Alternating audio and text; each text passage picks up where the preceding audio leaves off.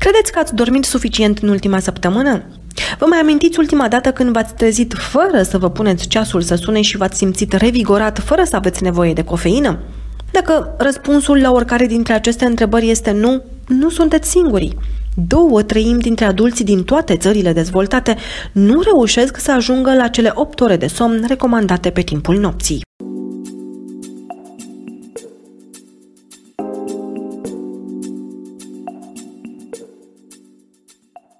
Salut! Sunt Otilia și asculți cu ghilimele un podcast despre cărți, despre cărțile alea faine. Și una dintre ele este cea din care tocmai v-am citit, despre somn, despre somnul nostru cel de toate nopțile, care ar fi ideal să dureze cel puțin 8 ore. Da, chiar dacă suntem adulți. Nu doar copiii au nevoie de somn mult și bun, ci și noi adulții. Dacă dormim bine, gândim bine, suntem mai sănătoși, mai creativi, mai buni în tot ce facem, pentru că, așa cum spune și autorul cărții Matthew Walker, nu pare să existe niciun organ important din corp sau vreun proces cerebral care să nu fie ajutat de somn și invers, care să nu fie afectat negativ de insuficiența somnului. Somnul oferă o multitudine de beneficii pentru starea de sănătate și puteți să vi-l administrați la fiecare 24 de ore dacă alegeți să faceți asta. Mulți nu o fac. În interiorul creierului, somnul îmbogățește o gamă bogată de funcții, inclusiv abilitățile de învățare, memorare și de a lua decizii, respectiv de a face alegeri logice. Prin faptul că servește cu bunăvoință starea de sănătate psihologică, somnul ne recalibrează circuitele cerebrale emoționale, ceea ce ne permite să gestionăm echilibrat provocările sociale și psihologice din ziua următoare. Începem să înțelegem chiar și cea mai inaccesibilă și controversată experiență conștientă, visul. Visele oferă o întreagă suită unică de beneficii tuturor speciilor care au norocul să aibă această capacitate, inclusiv oamenii. Printre aceste beneficii se numără un duș de neurotransmițători care ne consolează și ne domolește amintirile dureroase, precum și un spațiu dedicat unei realități virtuale în care creierul contopește cunoștințe trecute și actuale, inspirând creativitatea.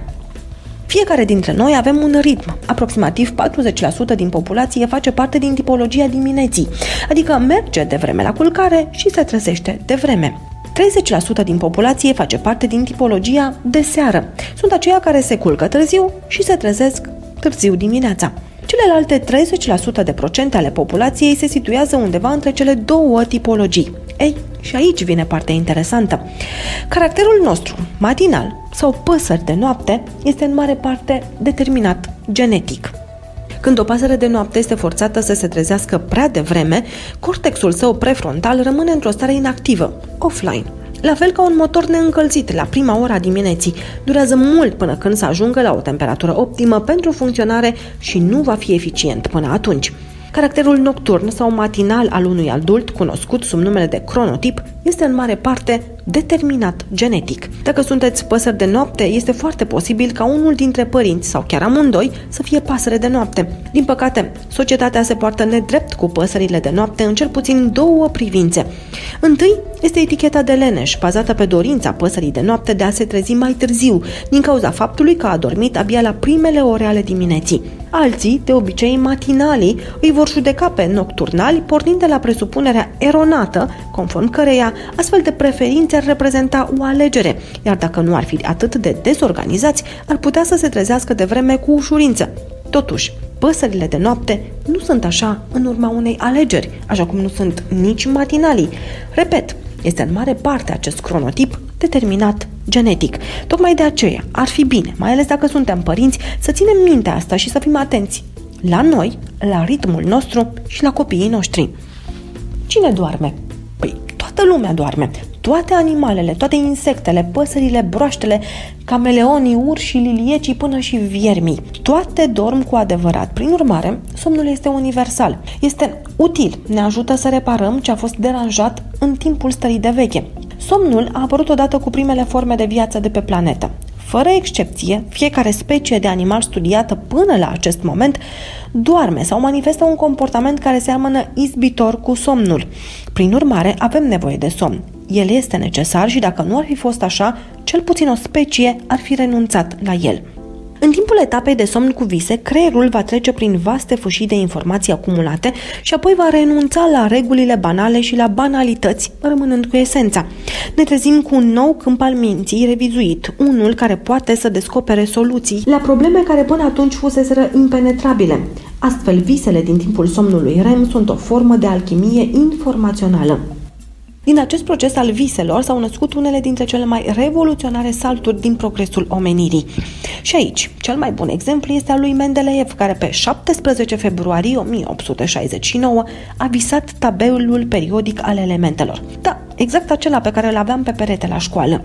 Și cu toate acestea, foarte mulți dintre noi dormim puțin și de cele mai multe ori și prost. Întrebarea întrebărilor este ce ne împiedică să dormim? Pe strada Păr, la numărul 255-257, în zona Lower Manhattan și destul de aproape de podul Brooklyn, se găsește locul în care s-a născut cea mai semnificativă schimbare din istoria omenirii, deși nu pare. Acela este locul în care Thomas Edison a construit primul generator menit să susțină o societate cu acces la electricitate. Ei, și de aici viața noastră s-a schimbat și somnul a avut cel mai mult de suferit. Da, exact, de când am aprins becul și apoi am deschis televizorul, punem mersul la somn pe modul amânare. Măsura în care lumina electrică din timpul serii ne dă înapoi ceasul intern de 24 de ore este importantă, în medie cu 2-3 ore în fiecare seară. Pentru a înțelege aceasta într-un context mai amplu, să spunem că citiți această carte la ora 11 seara în orașul New York după ce ați fost înconjurați de lumină electrică toată seara. Ceasul de pe noptieră s-ar putea să spună că este ora 11 seara, dar omniprezența luminii artificiale a oprit curgerea internă a timpului prin întârzierea eliberării melatoninei. Biologic vorbind, ați fost împinși la vest pe continent până la echivalentul intern al orei din Chicago sau poate chiar până la San Francisco. Și temperatura ambientală a camerei este cea care a fost dramatic asaltată de modernitate. Mai bine dormim, se pare, într-o cameră mai răcoroasă decât dacă este foarte cald. Iar legată de acest aspect, probabil că ați observat că cei mici dorm dezveliți. Nevoia de a elimina căldura prin extremități este și motivul pentru care s-ar putea să mai scoateți din când în când mâinile și picioarele de sub așternuturi în timpul nopții. De regulă, fără să vă dați seama, din cauza faptului că temperatura interioară a corpului crește prea mult. Dacă aveți copii, probabil că ați observat același fenomen în timp ce treceți să vedeți dacă e totul în regulă cu ei noaptea târziu. Brațe și picioare care atârnă pe lângă pat în feluri amuzante și adorabile, atât de diferite față de membrele atent poziționate pe care le-ați așezat sub așternuturi când i-ați dus inițial la culcare. Revolta membrelor ajută la menținerea corpului la parametri răcoroși, ceea ce îi permite să adoarmă și să rămână adormit. Eu am urât mereu soneria ceasului și spuneam despre mine că nu sunt matinală și mă chinuiam să fiu așa crezând că aceasta este calea.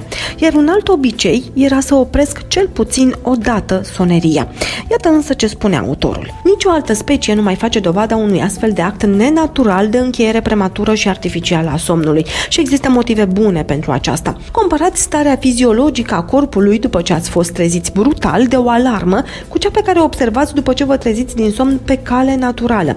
Cei mai mulți dintre noi nu suntem conștienți de un pericol chiar mai mare care pândește din ceasul deșteptător butonul de amânare. Dacă nu este suficient de rău că vă alarmați la propriu inima, folosirea opțiunii snus înseamnă că veți continua să vă supuneți iar și iar acelui așa salt cardiovascular într-un interval de timp scurt. Repetați aceasta în cel puțin 5 zile din săptămână și începeți să înțelegeți abuzul multiplicativ pe care îl vor suferi inima și sistemul nervos de-a lungul întregii vieți. Să vă treziți la aceeași oră din zi, în fiecare zi, indiferent dacă este în timpul săptămânii sau un weekend, este o recomandare bună pentru menținerea unui program de somn stabil dacă aveți dificultăți cu somnul. A trebuit să treacă ceva ani să citesc această carte și să înțeleg mai bine că pur și simplu genetic avem ritmuri diferite. Sunt mai degrabă pasăre de noapte și nu e nimic rău în asta. Și nu este bine nici să tot pun ceasul pe modul amânare. Această carte atinge și un subiect foarte important și actual, mai ales că vedem reclame peste tot la somnifere. Somniferele nu oferă somn natural, pot dăuna sănătății și pot crește riscul pentru boli care pun viața în pericol. Niciun medicament actual sau din trecut, comercializat legal sau ilegal, nu induce o formă naturală de somn. Să nu mă înțelegeți greșit. Nu spune nimeni că sunteți treji după ce ați luat somnifere, dar la fel de fals ar fi afirmația conform căreia acel somn este unul firesc.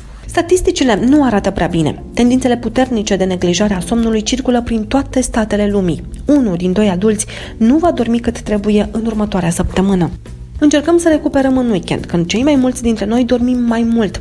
Dar vestea mai puțin bună este că somnul nu funcționează ca un sistem de credit. Nu luăm de undeva și punem în weekend mai mult. Nu funcționează așa când vine vorba de somn. Prin urmare, este foarte important să acordăm o atenție deosebită somnului în fiecare noapte.